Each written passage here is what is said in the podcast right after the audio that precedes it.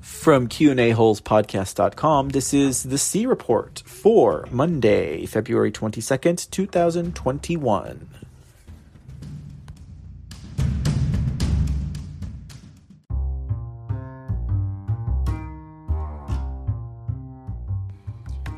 Good evening and welcome to the C Report. This is Mr. C coming to you on the Spreaker Network with uh, E6W and Q&A Holes podcast. Hope you guys are having a great evening today and hope you had a great weekend.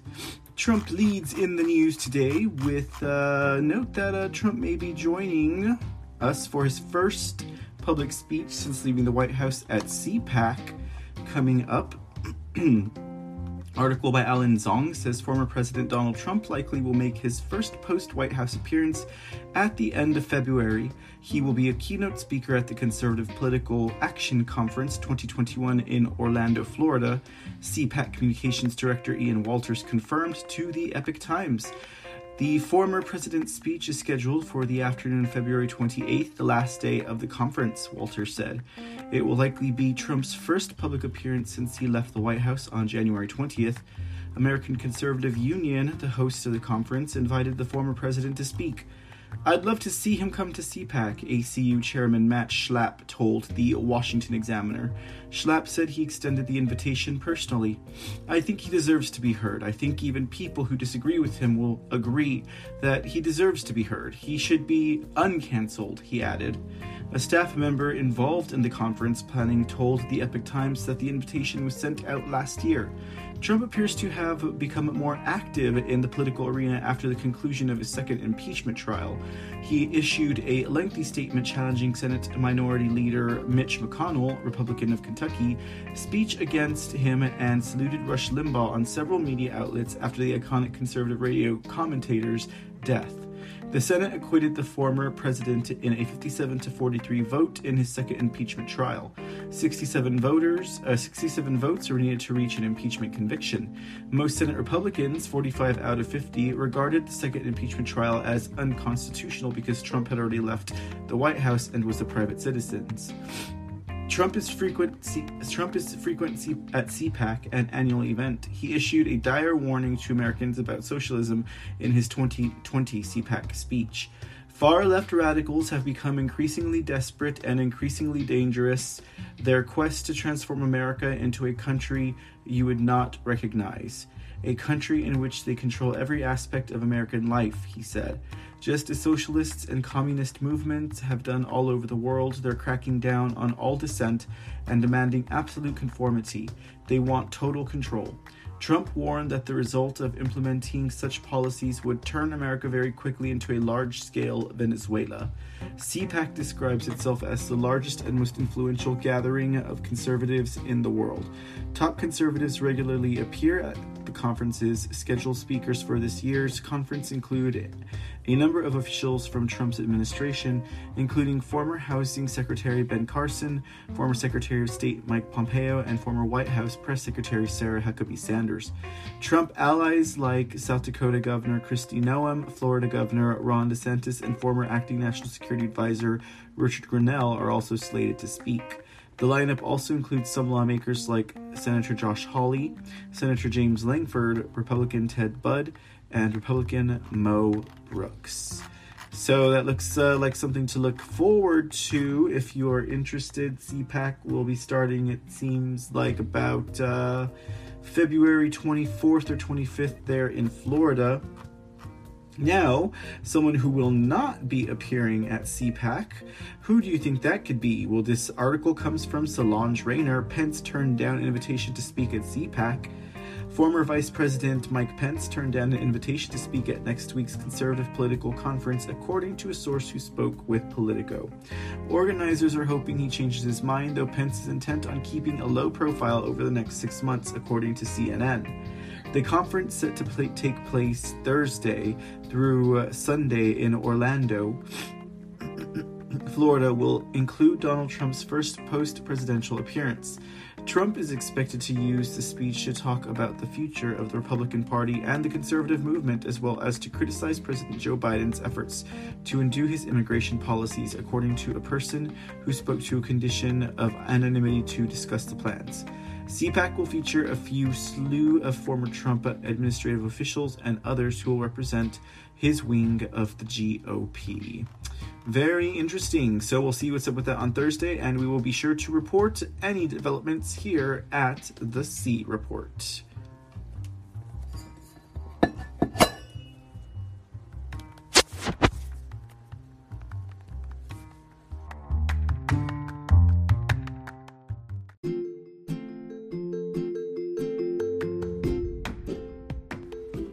Let's see what else we have going on in the world of Trump and Trump news.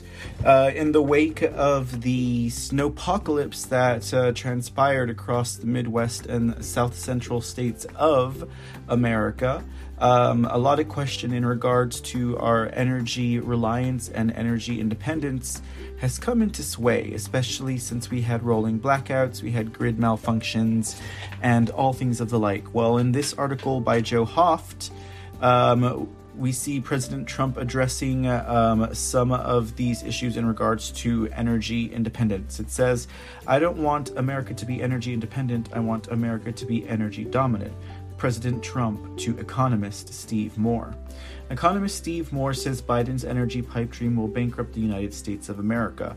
President Trump's economist Steve Moore discussed Biden's energy fantasy and the contrast with President Trump's energy policy. Per Newsmax, Moore said Biden needs to get with the program. Trump used to say to me, I don't want America to be energy independent. I want America to be energy dominant, Moore said. And we should. We should be the energy dominant country in the world. Even the electric cars environmentalists are seeking uh, are going to require use of fossil fuels in generating the electricity, Moore said. Moore is a very sharp man and was President Trump's pick for the Fed, but Republican senators would not have it. Instead, the Fed did all it could to curtail the Trump administration and nearly collapse the economy at the end of 2018, stopping the market rally dead in its tracks. Now the clowns in the Biden gang are under the belief that the United States can immediately step away from the fossil fuels. It's too bad Moore isn't leading the Fed so he could talk sense to these insane politicians. Indeed, Mr. Hoft, indeed, indeed.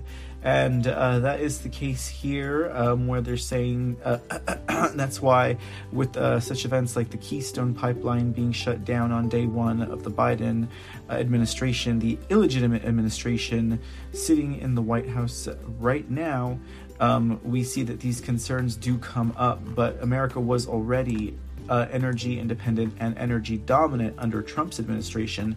But all of that, of course, was curtailed um, when the Biden administration stole the election in 2020. All right, in our next article, Tom Ozimek says Manhattan DA subpoenas tax agency in criminal probe into Trump organization. Here's the report. The Manhattan, District Attorney's Office has subpoenaed a New York City property tax agency as part of a criminal probe into one of former President Donald Trump's companies. New York City Tax Commission was issued the subpoena. The agency's president, Francis Henn, confirmed to Reuters on Friday. The move suggested that Manhattan District Attorney Cy Vance Jr. is examining the values Trump assigned to some commercial properties in tax filings and loan documents and looking for possible evidence of fraud. Vance office and lawyers for the Trump administration declined requests from Reuters to comment on the tax commission subpoena. Citing grand jury secrecy rules, Vance's office hasn't publicly said what it is investigating, but some details have emerged in court filings that suggest prosecutors are seeking evidence of possible falsification of records as well as insurance and tax fraud. Vance's office sent subpoenas to local governments in the New York City suburbs last month seeking information about a Westchester estate Trump owns there and 158 acres of land he donated to a conservation land trust in order to qualify for an income tax deduction. Earlier in the week, Vance's office added Mark Pomerantz, a prominent former prosecutor, to bolster its team investigating possible fraud claims against Trump's company, according to Danny Frost, a spokesman for the office, uh, CNN reported. Separately, New York Attorney General Letitia James, a Democrat, is conducting a civil probe into whether the Trump Organization improperly manipulated the value of Trump's assets on annual financial statements in order to secure loans and obtain tax benefits. The Trump Organization has described the probe as politically motivated and earlier accused James of continued harassment. While we have tried to cooperation in good faith with the investigation at every turn. The NYAG's continued harassment of the company as we approach the election and filing of mo- this motion on the first day of the Republican National Convention once again confirms that this investigation is all about politics, a Trump Organization lawyer told news outlets last year. James said in August 2020 that she had been probing the allegations since 2019 after Trump's former lawyer Michael Cohen testified before Congress. The investigation remained confidential for months. With Trump's now out of office, he is no longer he no longer enjoys its protective cloak of immunity. A criminal a criminal conviction could be an unprecedented event in American history, with no ex-president ever even charged with a crime, much less convicted of one and we're probably going to see that continually. Um, you know, people are suing Trump, for example, civilly, and uh, in regards to the um, supposed riot that occurred at the Wednesday, January 6th, uh, Capitol Day electoral count. Excuse me. Uh, there's at least like what three or four that I know of that are happening against Trump there. So you'll have that continue to happen, and you'll have more people continuing to look into his taxes, more litigations happening. Um, I think you'll just continue to see President Trump uh, face uh, uh whether you want to call it lawfare or just you know, litigious individuals that are trying to make money off of a former president who they know has money of his own. Um, so it's something that we can expect to see happening, I think, throughout. We'll probably have stories like that. Here's another one regarding Trump and also, um, uh, what do you call it? Uh, courts. This one says uh, the Supreme Court rejects Stormy Daniel Daniels a defamation suit against Trump. So if you guys remember Stormy Daniels, uh, she's the one that had a lawsuit going against Trump. Um, and she lost that one previously, where she was, I believe, uh, suing him for um, she was involved for she was involved for Trump uh, having paid her for uh, staying quiet in regards to like uh, I guess either a harassment case or um, um, uh, inappropriate inappropriate uh, inter- interactions excuse me between the two of them and since the Supreme Court rejected Stormy Daniels' defamation suit against President Donald Trump on Monday, the porn star, whose real name is Stephanie Clifford, sued President Trump in 2018 after he tweeted a suggestion that she was lying about having been threatened by an unknown man in 2011 over her alleged affair. The case had been dismissed by lower courts, and she took it to the Supreme Court for appeal before the justices denied her petition without comment. The case arose after Daniels released a sketch of a man who she claims threatened her in a parking lot and ordered her to leave Trump alone. The reported confrontation came as Daniels was weighing whether to go public with the story of her extramarital affair with Trump. The Hill reports. Trump tweeted about the sketch at that time, writing, A sketch years later about a non existent man, a total con job playing the fake news media for the fool, but they know it. The sketch looked exactly like her husband, Brendan Miller. So we see that wraps that up there. I mean, basically, uh, I guess she took that forward to the Supreme Court and they said, no, bitch, I'm sorry. Oh, excuse me, I did not mean to cuss. they said, no, ma'am, I'm sorry. You shall not uh, pass go. You shall not collect 200 smackaroos. All right, and then uh, this one to wrap up some Trump news in regards to that uh, January 6th so called uh, Capitol Day riot, uh, what I've been affectionately titled as the um, Capitol Breach False Flag. Uh, this says transgender uh, ele- transgender, excuse me, alleged oath keeper charged in Capitol riot was left naked in cell. lawyers claim. Um, Susan Katz Keating reports attorneys for a transgender woman charged in connection with the January 6th breach of the United States Capitol says that their client voted for Barack Obama and has been mistreated in jail, according to a weekend court filing. Miss Watkins was left naked in a jail cell with lights on 24 hours a day for four days in full view of everyone else, lawyers for Jessica Watkins wrote in the Saturday filing. The claims were among several cited late Saturday by lawyers who asked a judge to release Watkins to home detention in care of her fiance. Watkins was charged last month along with two others, Thomas Caldwell and Donovan Crowell, in an alleged conspiracy involving disorderly conduct and other violations connected to the January 6th breach. In court filings, the Justice Department alleged that Watkins belongs to the Oath Keepers group, many of whose members have also been charged for their alleged part in the Capitol melee.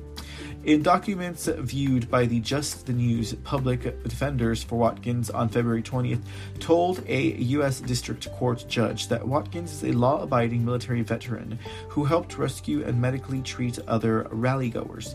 The lawyers claim that Watkins was an angry it was an army ranger who served in Afghanistan and has been treated cruelly while in custody. As a transgender female, she is at risk of harsh treatment in custody, the attorneys wrote. Indeed, while in local custody, she was treated harshly. That included both medical neglect and humiliating punitive conduct, they said.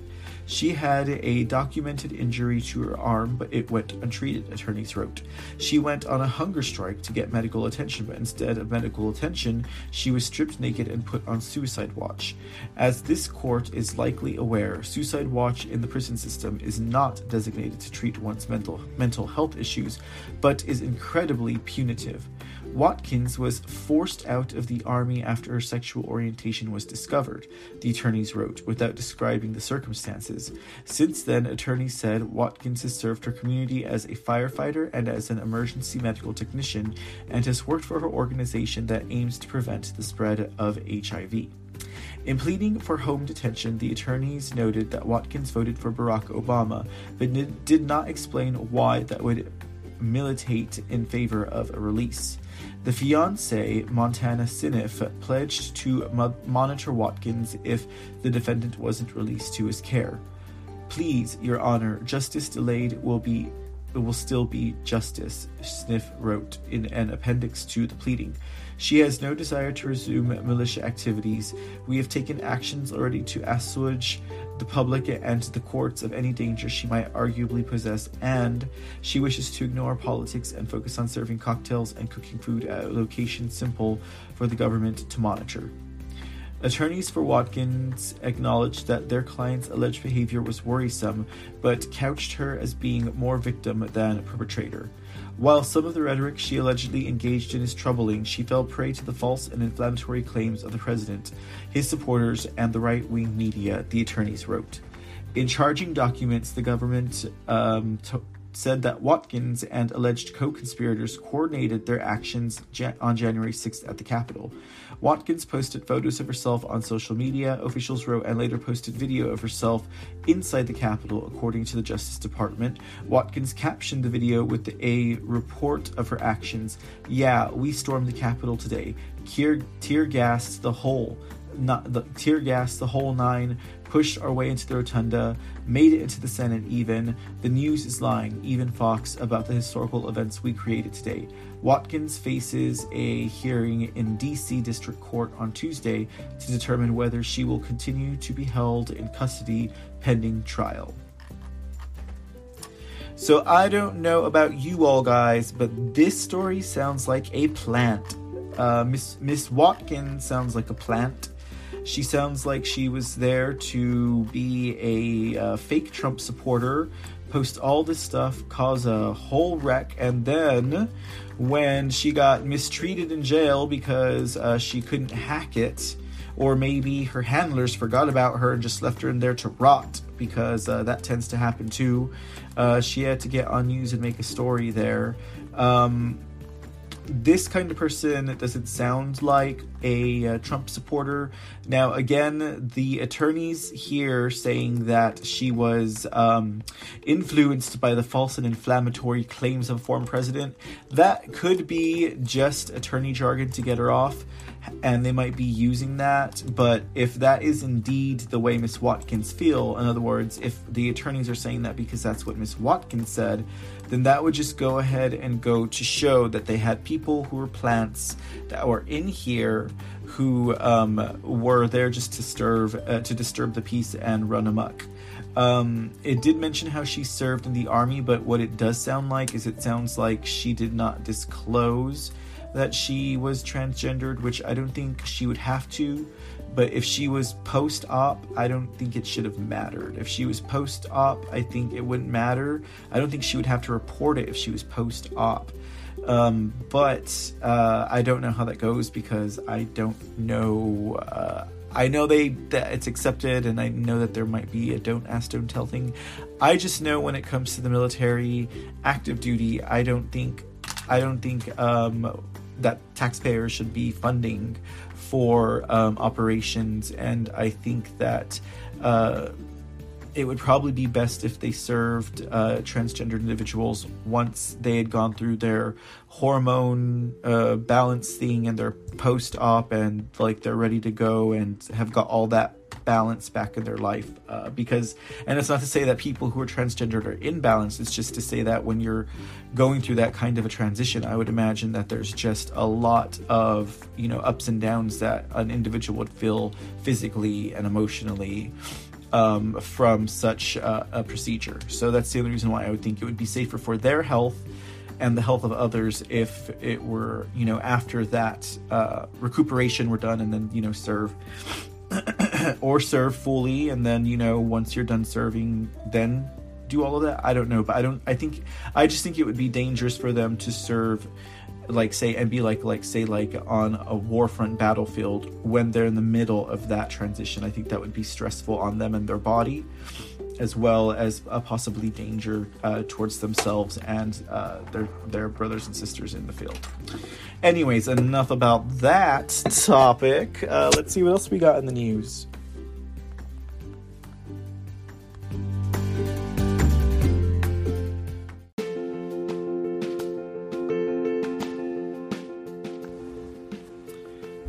So uh, it seems like we still have Cuomo coming up in the news. That's right, Killer Cuomo, killer governor of New York State, uh, sending uh, COVID positive patients to nursing homes and nursing home residents to um, a fatal, a fatal conclusion there, and untimely and premature. From Hannah Bleau. New York Assemblyman Colin Schmitt, state could elect a Republican governor following nursing home cover up. So we know that people are, I believe, they are looking forward to, if they haven't already, with the impeachment of uh, Governor Cuomo. Definitely something that they're um, uh, is is being more than considered because there could be like criminal action, but then again, we'll have to see if that's how they're going to move forward with it. The article says New York State Representative Colin Schmitt, Republican, believes the state very well could end up with a Republican governor following Governor Andrew Cuomo, uh, Democrat, nursing home cover up which he referred to as cruel conspiracy to the highest order.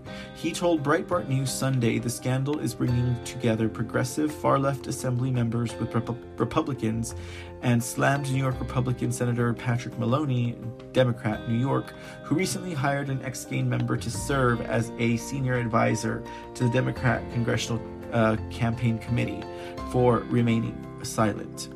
This is a criminal conspiracy to the highest order. It is a criminal cover up by Cuomo and the administration, Schmitt said of the Cuomo administration's cover up, which saw officials hiding the real number of people who died of the Chinese coronavirus in nursing homes due to fears of a federal investigation. While he said he is glad to see investigations taking place, Schmitt said he also urged the Attorney General to conduct a full and thorough investigation. I strongly believe criminal charges are needed up to and including the highest level of state government. Anyone who is complicit needs to be charged criminally, he said, adding that the legislation also needs to take action, including removing officials from office. Schmitt told Breitbart News Sunday he is co sponsoring a measure to form an independent impeachment commission that will review and investigate all the information, all the truth, uncover all the truth that might be there, and take appropriate action. He is also composing a bipartisan bill to repeal Cuomo's extraordinary power, which he said has really caused a lot of issues. Cuomo, the assemblyman said, is used to having extreme control.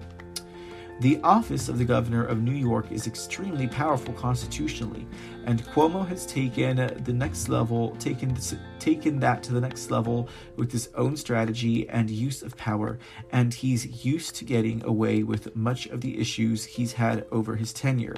I think at this point it's tipped too far, he said. Over 15,000 families have lost loved ones because these decisions. The cover up afterward, he continued, enraged people of all ideologies. It's bringing together the Republicans and the Democrats. It's bringing progressive, far left assembly members are coming together with the minority, the Assembly Minority Caucus, which the Republican, which is the Republican caucus. It's really shaking things up here, where everyone agrees this is wrong. He said, "This is criminal, and there needs to be accountability, both legislatively and criminally." We're not going to let off the gas. I'm not going to let off the gas, he promised. Schmitt said the scandal very well could result in New York electing a Republican governor. He said he would be happy to be the first to line up and endorse Republican Lee Zeldin who said some have identified as a potential GOP challenger.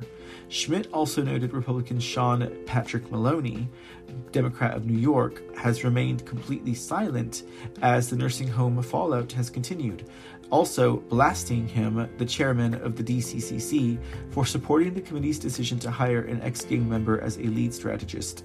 Sean Maloney claims to be claims to represent our district by appointing this individual as his senator, his senior political strategist. It shows just how out of touch he is with the Hudson Valley, he said, noting that most counties are homes to active and retired law enforcement, and pointing to the latest hires public and anti-police sentiments. The hire, Dijon Tatro, once defended looting as a vital form of social protest and referred to Capitol Police officers as white supremacists. It just shows that Sean Maloney and Nancy Pelosi and the House majority right now is so out of touch with what's going on with reality, he said and to have the congressman from Fort Hudson Valley turn his back on hundreds of officers who were injured as a result of the 2020 BLM riots and support Tatro as a viable leader is an affront to the entire district and really to the entire American people, he said. While the Republican Assemblyman would most definitely would not definitely say if he would consider a bid for Maloney's seat, he told Breitbart News Sunday it's crucial to hold him accountable.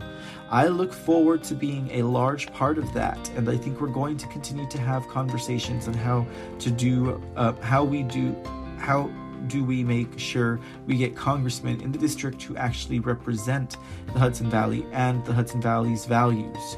Because our current congressman said the bill of goods in the camp sold the bill of goods in the campaign acting like a bipartisan, working across the aisle guy, and he now has become the most partisan elected official in America, he said. The most partisan man in America should not hold office in the Hudson Valley. Yep, so they're going to replace Cuomo. They're going to get him out of there. That's going to move forward. But in the meantime, we see the whole Cuomo debacle has caused quite a stir for the Democrats of the Northeast, um, like even down to uh, programs, propaganda programs now, like Saturday Night Live um, making skits um, featuring the governor of New York, but not even addressing the COVID nursing home death scandal that he has created. Instead, picking fun at other um, other current uh, government and uh, cultural uh, cultural goings on. Um, here we see the White House is having a hard time with Cuomo questions as well, because no one wants us to focus on Governor Cuomo since he was allegedly the uh, prime example of how to handle a major city during the um, uh, COVID crisis of 2020. Um, in this article by Noah David Alter, it says White House Press Secretary dodges questions about New York Governor Cuomo's nursing home failures. White House Press Secretary Jen Psaki appeared on ABC on Sunday morning, during which she was asked about the cover up of nursing home deaths in New York. Last week, President Biden cited Andrew Cuomo as the gold standard for leadership during the pandemic, ABC anchor Jon Karl said, playing a direct quote from Biden. Now we have seen that Governor Cuomo has allegedly undercounted nursing home deaths, misled legislators in New York, and he called a New York Assemblyman, Ron Kim, raising questions, basically threatening to destroy him. Does President Biden still consider Andrew, Andrew Cuomo the gold standard when it comes to leadership during the pandemic? Psaki was asked. He plays an important role in ensuring that we're coordinating closely and getting assistance out to people of his state and states across the country, and will continue to do that, Psaki responded. There, of course, will be a process, investigations. We'll leave that to others to determine the appropriate law enforcement authorities to determine how the path is going to move as we look forward, and we'll circle back to it. But we're going to continue to work with the range of governors, including, of course, Governor Cuomo, because we think the people of New York, the people of the states across the country need assistance not just to get through the pandemic, but to get through this difficult economic time. Noting that she did not directly answer the question, Karl asked again, asked again Does President Biden still believe that Andrew Cuomo is the gold standard? Represents the gold standard in leadership during the pandemic, yes or no? We'll circle back to it, is all Psaki responded. Just kidding, folks. Psaki responded, "It doesn't it doesn't always have to be a yes or no answer, Jon." So she may as well have said that we'll circle back to it. The article closes A report released by the New York Attorney General at the end of January revealed that New York may have undercounted the number of coronavirus deaths in nursing homes by as much as 50% over the course of the pandemic, sparking outrage from both Republicans and Democrats, the latter of whom expressed high levels of support for Cuomo throughout 2020. Governor Cuomo's top aide, Melissa DeRosa, late Rosa, later admitted in a call with other Democrats that the nursing home deaths were undercounted to prevent former President Donald Trump from using it against them as a campaign issue, with Democrats seeking to center the blame for the pandemic and resulting deaths on the former president. So that scandal continues to spiral out of control on the behalf of Mr. Uh, Governor Cuomo. Well, Killer Cuomo, I think, will probably most definitely see his day in court. We'll see what happens uh, because, after all, DeRosa, her mother in law, is the top attorney for the Southern District of New York, but that doesn't necessarily mean that Governor Cuomo will be safe.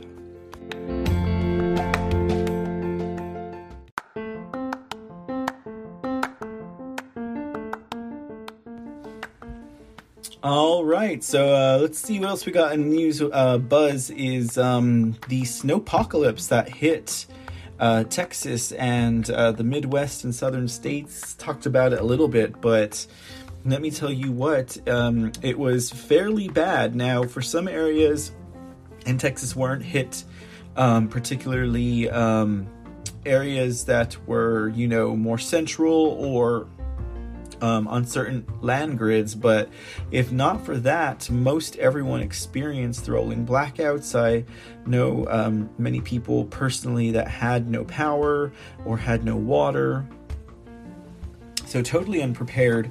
Um, uh, 40 to 50 plus deaths. Um, the number may be higher by now. But we see here in this article from Zachary Stieber, Texas Energy Council, Entergy accused of gross negligence leading to boy's death in new lawsuit. So uh, let's see. This in the in the wake of the southern snowstorms, the Texas organization in charge of energy, Entergy, a utility company, are being blamed for a teenager's death amid recent snowstorms in the southern state. Christian Pineda, 11, was found dead last week in his family's Houston home, according to new lawsuit. The family tried keeping warm by huddling in a single room, and Christian was placed in a bed with his younger brother, but to no avail. The boy died because grid wasn't a priority and the energy provider made decisions based on profits. Lawyers for the family wrote in a nine page suit obtained by the Epoch Times. Lawyers said the Electric Reliability Council of Texas, ERCOT, which manages the flow of electrical power in most of the state, and Entergy should have invested in winterizing their systems and warned people to before the storm struck that they could be without power for days but failed to do so. The failure to adequately inform plaintiffs of the length of the blackouts prevented them from properly preparing for the lack of power or leaving the area, the suit states. Accurate information might have saved Christian Pineda's young life. When temperatures dropped sharply across wide swaths of Texas, along with loads of snow. On February 15th, ERCOT began implementing rolling blackouts as energy generation decreased but demand skyrocketed as residents tried to stay warm. According to a GoFundMe fundraiser for the family, they were left without electricity for two days. On the morning the boys the boy was found lifeless, temperatures had dropped to 12 degrees Fahrenheit. The suit accuses ERCOT and Entergy of gross negligence and seeks damages of over $100 million. Entergy said in a statement in, to news outlets, We are deeply saddened by the loss of life in our community. We are unable to comment due to pending litigation. ERCOT added, We haven't yet reviewed the lawsuits and will respond accordingly once we do. Our thoughts are well our, our thoughts are with all Texans who have who have and are suffering due to this past week. However, because approximately 46% of privately owned generation tripped offline this past Monday morning, we are confident that our grid operators made the right choice to avoid a statewide blackout. ERCOT's CEO said last week that the power grid in the state was minutes from a months long blackout. Authorities said Friday that the Texas power grid was back and running at normal operations. The Federal Energy Regulatory Commission and North American Electric Reliability Corporation, two federal agents and multiple state agencies, are probing the grid failures experienced in the state amid the storms. That's terrible. Our hearts and condolences certainly go out to that South Texas family for the loss of their son. It just goes to show you um, the power grid is really something that not many people think about when it comes to keeping our country or indeed any country secure. This next uh, article from David Noah Noah David Alter says Biden Energy Department used environmental regulations to block Texas from increasing uh, available power before storm. An order issued by the Biden administration's acting Secretary of Energy, David Huizenga, reveals that the Department of Energy limited the amounts of power Texas could use to combat the power crisis the state was facing.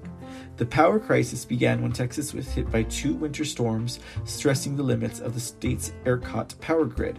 The crisis has left millions of Texans without electricity, and over 30 civilians have died in various causes, including hypothermia and carbon monoxide poisoning as a result.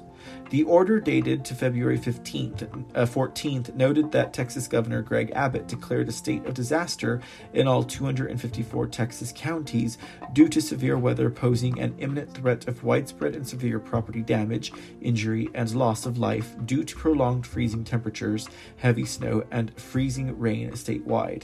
The order specified increasing the priority of gas supplies to ERCOT generators.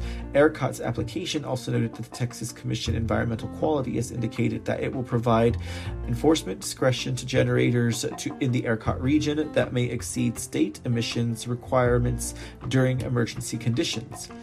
However, while ERCOT was given permission to increase the amount of power generated, the Department of Energy placed environmental regulations as a top priority ahead of maximizing power generation. So we needed to make sure that, you know, our carbon footprint was small enough. Um, life was expendable here in order for them to make sure that we didn't hurt the environment. The article continues. To minimize adverse environmental impacts, this order limits operation of dispatched units to times and within the parameters determined by ERCOT for reliability purposes, the order reads. Consistent with good utility practice, ERCOT shall exhaust all reasonably and practically available resources, including available imports, demand response, and identified behind the meter generation resources, selected to minimize an increase in emissions, to the extent that such resources provide support to maintain grid reliability prior to dispatching the specified resources. The Department of Energy also refused to waive environmental restrictions which would have allowed the state to generate more power. The order does not provide relief from an entity's obligation to purchase allowances for emissions that occur during the emergency condition or to use other geographic and temporal flexibilities available to generators. Texans have since complained that the price of power has skyrocketed, with Texans having power bills up towards $10,000.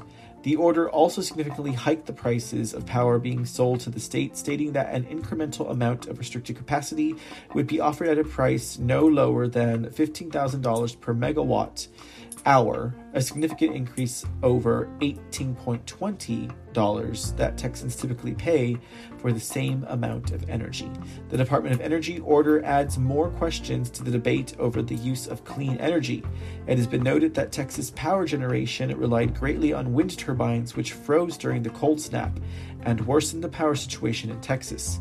Proponents of fossil fuels have argued that such energy generation is simply more reliable than using renewable energy.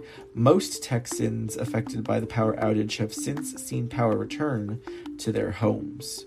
So, yep, that's what we're going to be able to expect more from, especially once they start moving in more like to these Paris Accord things. Anything environmental like that is usually just a hidden tax on the people, and in this case, it's not just a hidden tax on the people; it's also a way to shut down our jobs and shut down our power grid and our our energy, which would also cause us to lose jobs and just down our economy even more. And it, it just basically starts a downward spiral and it collapses in on itself. So um, that is the T on that. All right, we only got a couple of more stories to go, and we'll close up for this session of the C Report. We're glad you joined us tonight. Uh, some good news coming out of, let's see what it looks like here Louisiana. This comes from the Epoch Times. Armed Good Samaritan stops shooting spree that left three dead. Several armed bystanders successfully stopped a shooting spree that left three dead, including the suspect in a New Orleans suburb. The shooting happened at the Jefferson Gun Outlet in the suburb of Metairie, Louisiana, around 2:50 p.m., according to a release from the Jefferson Parish Sheriff's Office. Sheriff Joseph Lopinto told reporters that a person went to the gun store and shooting range and fatally shot two people on Saturday. Several individuals engaged with the shooter inside the gun shop and parking lot outside. Three people died on the scene, including the shooter. Two others were transported to a local hospital for treatment. The authorities said the two hospitalized are in stable condition. It's unclear if the Good Samaritans are employees of the gun shop or customers. Guns and ammunitions are sold in the front of the outlet that faces the main thoroughfare through Jefferson Jefferson Parish.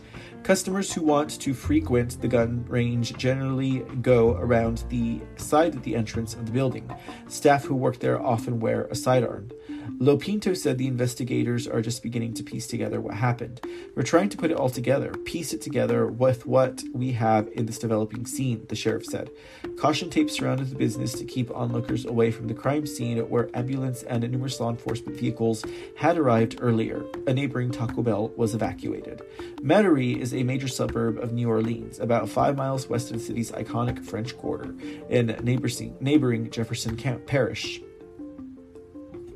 So yeah, so we're starting to see a kind of uptick in gun violence now. What I appreciate about this, because I had heard this art, I had heard the story about uh, how the shooting actually happened at a gun range, which in itself is actually a very rare occurrence. You don't generally have someone go into a gun range or a gun store and open fire. Um, I, what I appreciate about this story is that it highlighted how it was armed uh, citizens and, and, customers that brought this man to justice, um, or I should say, stopped this man from what could have been um, a much worse situation. So, um, good job to those um, good Samaritans. Now, another 2A news Utah governor signs a bill allowing concealed carry of firearm without permit. Utah's government on February 12th signed a measure into law that allows people in the state to carry a concealed gun without a permit. With the passage of this bill, Utah joined 17 other states with some form of permitless concealed carry. Governor Spencer Cox, a Republican in his first term, said in a statement to news outlets This bill protects Second Amendment rights, reduces, perm- per- reduces permit permitless open carry, which is already legal, and includes significant funding for suicide prevention. House Bill 60, which was sponsored by Republican State Republican Republican State Representative Walt Brooks, a National Rifle Association member, states that an individual who is 21 or older and may full and may lawfully possess a firearm may carry a concealed firearm in a public area without a permit. Former Governor Gary Herbert, a Republican, had vetoed similar legislation several years ago. According to state data, Utah officials issued over 26,000 concealed carry permits in the fourth quarter of 2020 and renewed another 18,095. As of December 31st, 2020, there were 718,218 valid concealed carry permits in the state, including some 290,000 for Utah residents and 427,639 for non residents. Gun rights groups had called for Cox to sign the bill, including the National Association for Gun Rights. We're thankful Representative Brooks has introduced this legislation, and the National Association for Gun Rights field team are working diligently to make sure the legislature promptly passes this bill and puts it on the desk of Governor Cox for him to sign into law. Dudley Brown, the group's president, said in an earlier statement. After the signing, Jason Ouimet, executive director of the National Rifle Association's lobbying arm, said there is no reason a law abiding person should have to ask for permission to carry a firearm for self defense. The passage of this bill demonstrates Utah's commitments to protection of the Second Amendment rights of its citizens. We thank Governor Cox, Representative Brooks, and all who support this important bill. Other organizations opposed to the bill, including uh, were opposed to the bill, including Moms Demand Action. All right, so it sounds good for Utah getting that going in their legislation. And so see, see you have West Virginia having uh, Second uh, Amendment sanctuaries. You have Texas making sure that they're going to stand up and fight for that right as well. And it will continue to happen and continue to push in America, uh, regardless of who is in office at this moment. I think when Democrats are in office, gun sales tend to skyrocket. All right, thanks for tuning again to the C Report with Q&A Make sure you stop by Q&A and tune in weekdays uh, to um, hear the C Report, Q&A Holes news break, and the uh, Saturday and Wednesday night call-in show, as well as Thursday nights uh, Magadon Mr. C show and Magadon special reports. Till next time, this is Mr. C saying have a great evening, and we will see you later.